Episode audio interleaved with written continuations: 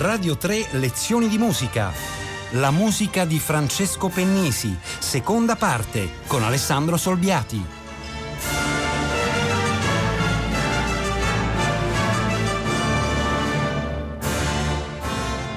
Buongiorno. Ieri abbiamo iniziato a presentare la figura e la musica di Francesco Pennisi, quarto dei compositori trattati in questo ciclo dedicato a, appunto alla musica italiana del Novecento e a quattro figure. Francesco Pennisi, indimenticabile gentiluomo dell'arte e della cultura italiana, amico di pittori, scrittori, i suoi silenzi, i suoi sorrisi erano eloquenti e profondi come, come le sue poche parole e rimarranno indimenticabili per noi. Non abbiamo approfondito abbastanza, credo, la sua realmente straordinaria abilità nel disegno e nella pittura, che egli seppe sposare la musica non con grafismi o con esibizioni di abilità, l'esibizione era davvero totalmente estranea alla sua natura, ma con il sorriso. I pentagrammi delle sue partiture a volte deragliano e diventano paesaggi, ritratti delicati, poi riprendono ad essere eh, un pentagramma.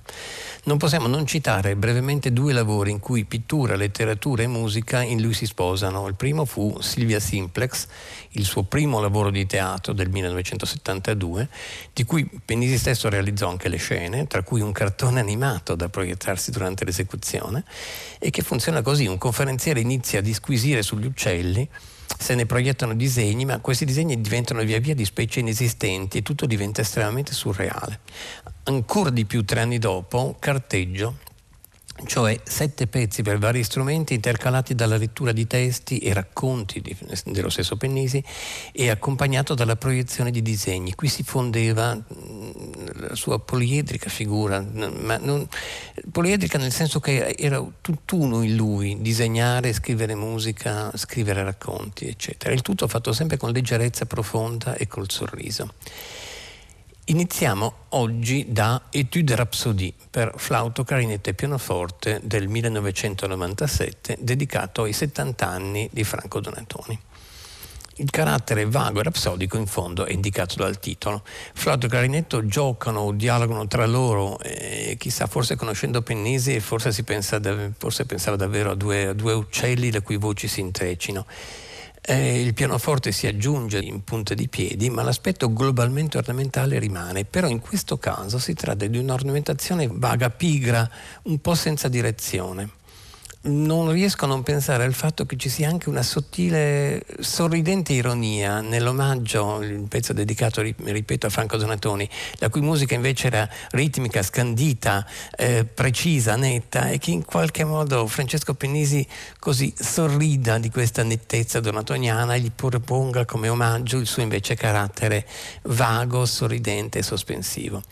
Sentiremo però che a un certo punto e per tre volte il pianoforte, contraddicendo la generale vaghezza, interviene ad interrompere questo gioco con forza e il gioco lì si interromperà dopo la terza volta. Ascoltiamo quindi abbastanza lungamente l'inizio, la, tutta la prima parte di Etudes Rhapsodie per flauto, clarinetto e pianoforte.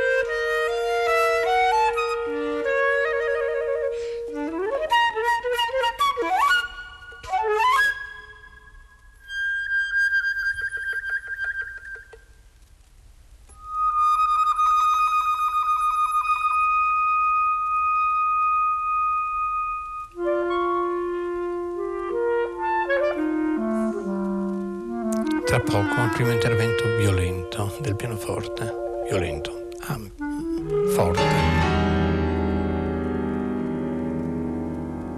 diciamo imperioso.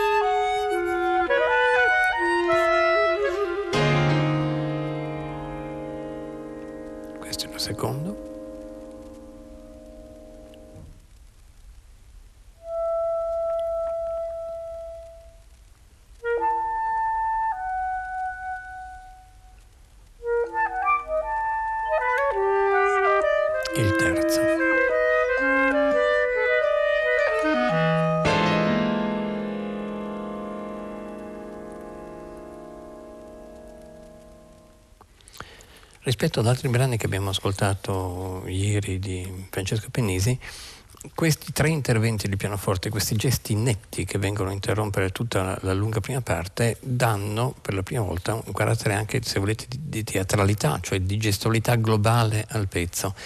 In fondo fino a qui abbiamo ascoltato una musica di grande delicatezza, di grande fascino, di, di veramente di cesello nei, nei, particolari armonici, nell'ingresso e nell'uscita delle risonanze del pianoforte e così, e così via, ehm, dove tutto è estremamente raffinato. Questi tre interventi del pianoforte, in fondo inaspettati nella musica di Francesco Pennisi, in realtà in qualche modo riportano alla realtà, cioè è come se si dicesse che non c'è sempre il diritto di perdersi nella vaghezza delle ornamentazioni come fino a lì hanno fatto flauto e clarinetto. E quindi c'è una traccia che rimane. Questa traccia adesso noi non l'ascolteremo, cioè nella parte successiva del pezzo, eh, nella parte successiva del pezzo si riparte, ma non si riesce più ad avere la vaghezza della prima parte, fino a quando però il sorriso di Francesco Pennisi prevale e il pezzo, dopo una pausa piuttosto lunga di tre strumenti, finisce con una dolcissima cadenza di pianoforte eh, che riparte da un gesto analogo di quelli, ah, quelli dire, forti che appena avete appena sentito, in questo caso sarà nel pianissimo, e sulle sue lunghe risonanze, eh, Pennisi lavorerà sempre più sulle risonanze, e su una nota tenuta di flauto molto acuta termina questo pezzo. Questa coda in qualche modo chiede scusa dei tre interventi forti e imperiosi che il pianoforte ha prima fatto. Eccovi il finale.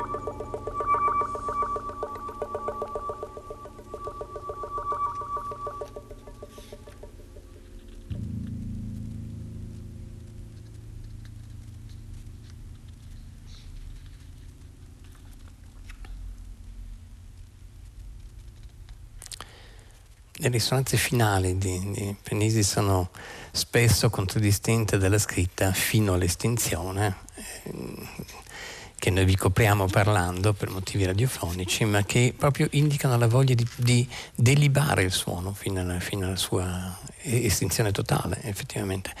Eh, una considerazione importante da fare in tutti questi pezzi ascoltati sia ieri sia oggi è che mentre altre musiche di quegli anni, in questo caso parliamo degli anni 80 o inizio 90, eh, magari con caratteristiche più forti, più evidenti, sono poi alla fine piuttosto invecchiate, l'impressione netta è che viceversa la musica di Francesco Pennini Agnesi non invecchi, esattamente nel suo essere un po' più misteriosa, meno afferrabile, meno immediatamente por- portabile a noi, meno, non si può darle un nome, bisogna soltanto ascoltarla e però questo genera la possibilità, è una ricchezza sempre da, da scavare e quindi si ha sempre voglia di ascoltarla. Passiamo adesso a un brano più ampio e più complesso e invece in questo caso lo ascolteremo per intero, non, non ne salteremo alcuna zona eh, I titoli sono sempre molto belli di Pennisi, La Muse Endormie, la, la musa addormentata. Abbiamo fatto un salto indietro nel tempo, questo pezzo del 1981. Sicuramente i due aspetti dominanti di questo brano eh, sono la, l'attenzione timbrica e il senso della risonanza. Sono due aspetti evidentemente molto intrecciati, fanno tutte e due parti del gusto del suono. Ehm, perché abbiamo detto dimensione timbrica? Partiamo dal dire che il pianoforte ha eh, sei corde preparate, cioè ci sono sei note nelle quali, tra le cui corde, eh, Francesco Bennisi chiede di inserire delle, delle viti.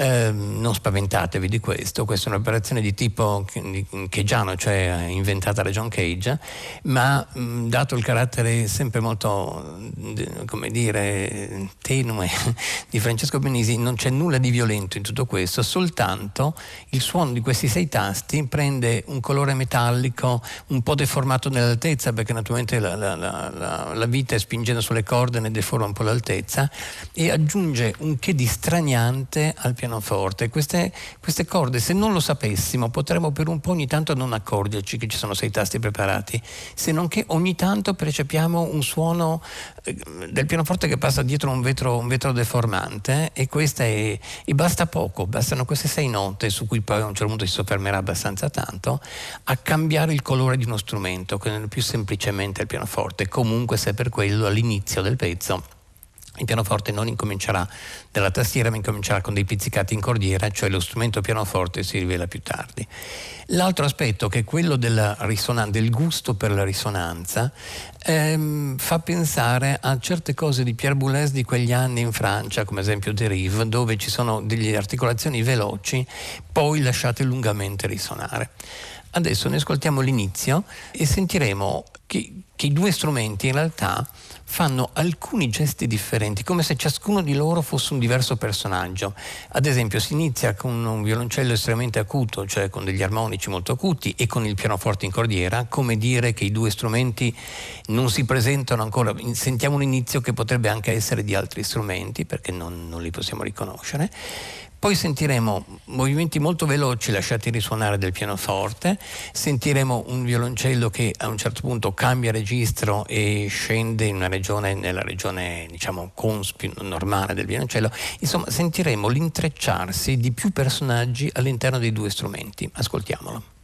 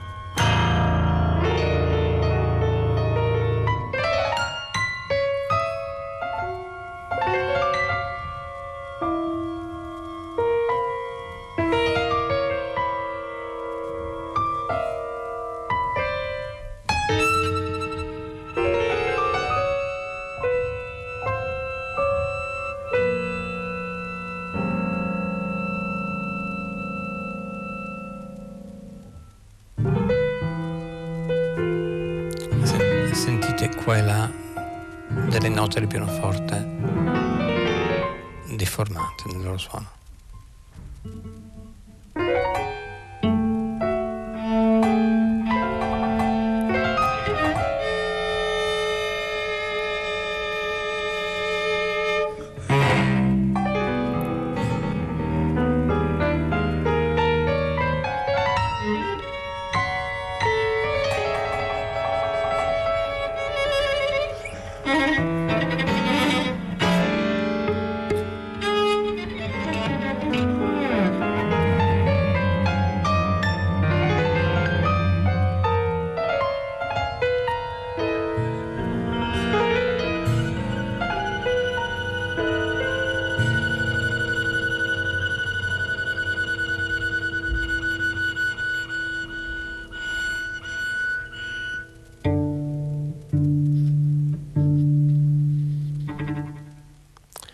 Ripartiremo poi da questi tre pizzicati del violoncello.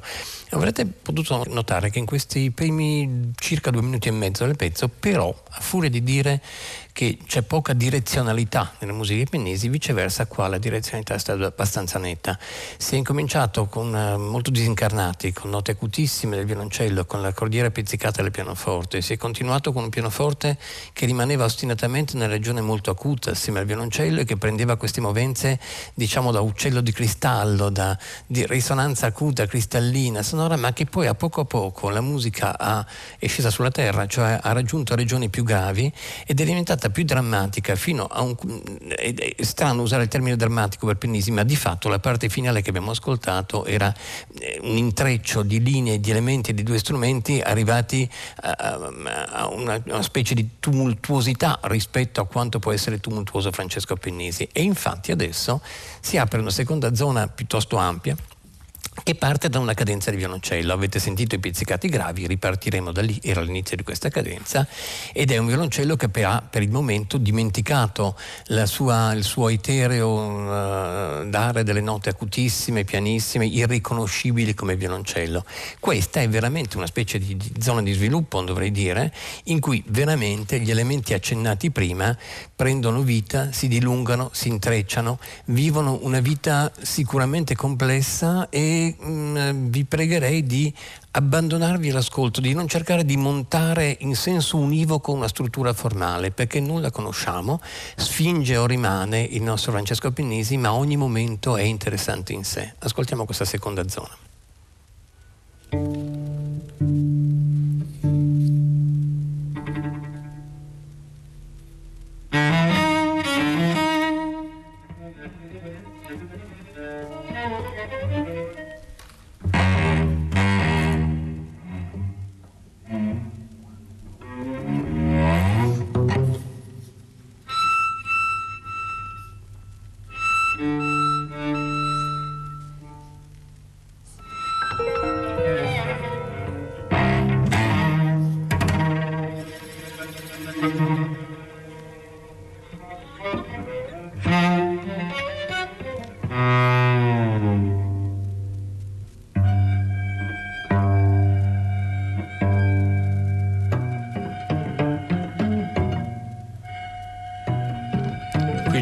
Si sdoppia, l'arco tiene una nota acuta e la mano sinistra sola per cuotere corde.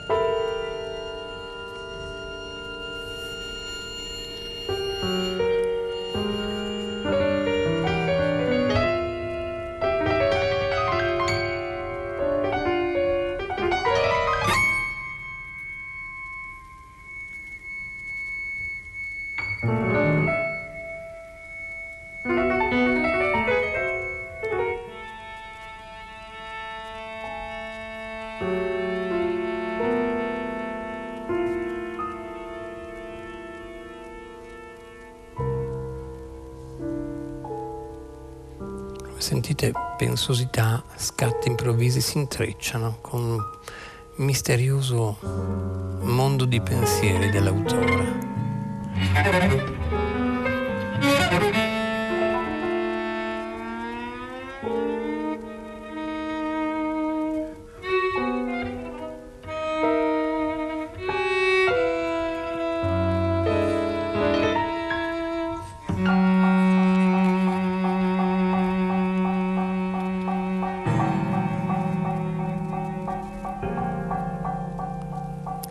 Note preparate del pianoforte.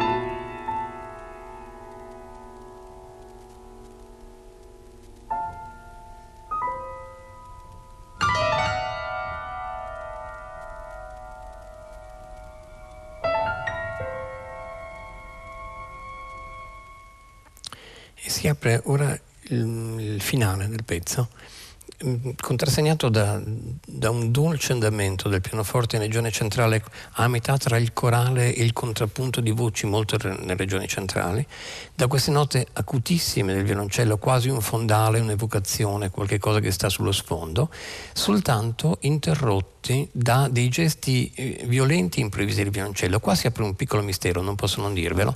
Questo pezzo in realtà è in due versioni, o per violoncello e pianoforte o per viola e pianoforte. Nella versione per viola e pianoforte questi gesti del violoncello che sentirete forti e un po' aggressivi sono viceversa alla viola e sono gli stessi gesti, ma sono segnati ben con 4P, cioè pianissimissimo. In quel caso diventano una specie di alone del pianoforte, in questo caso diventa una specie di gesto un po' infastidito che vuole interrompere questa dolcezza evocativa e così meditabonda del pianoforte, ma comunque sia alla fine a vincere è il pianoforte che conduce alla fine questo brano di nuovo come altri brani conducendo al silenzio, diminuendo al nulla, eccetera, e ribattendo un misterioso la bemolle acuto, ve lo segnalerò, come se fosse chissà un messaggio nella bottiglia di un significato ignoto. Ascoltiamo il finale.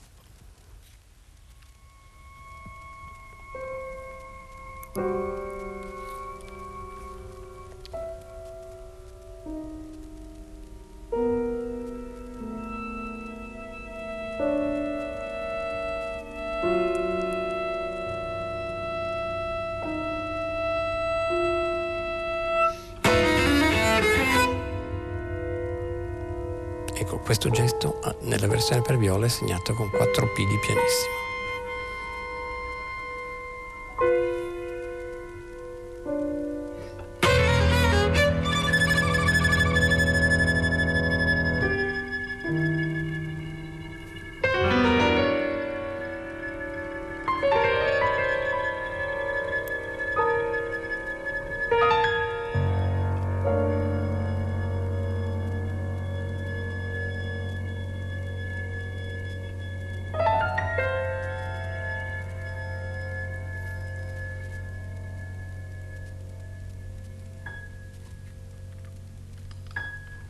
La bemolle acuta.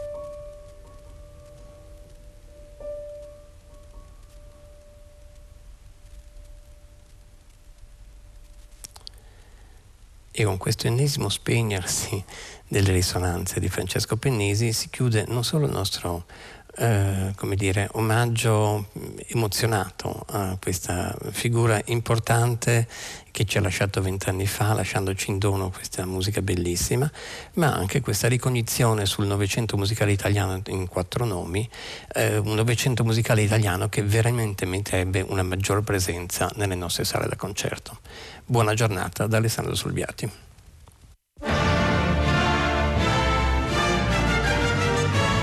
Radio 3 Lezioni di musica a cura di Paola Damiani. Potete ascoltare tutte le lezioni di musica dal sito di Radio 3 e scaricarle con l'app RaiPlay Radio.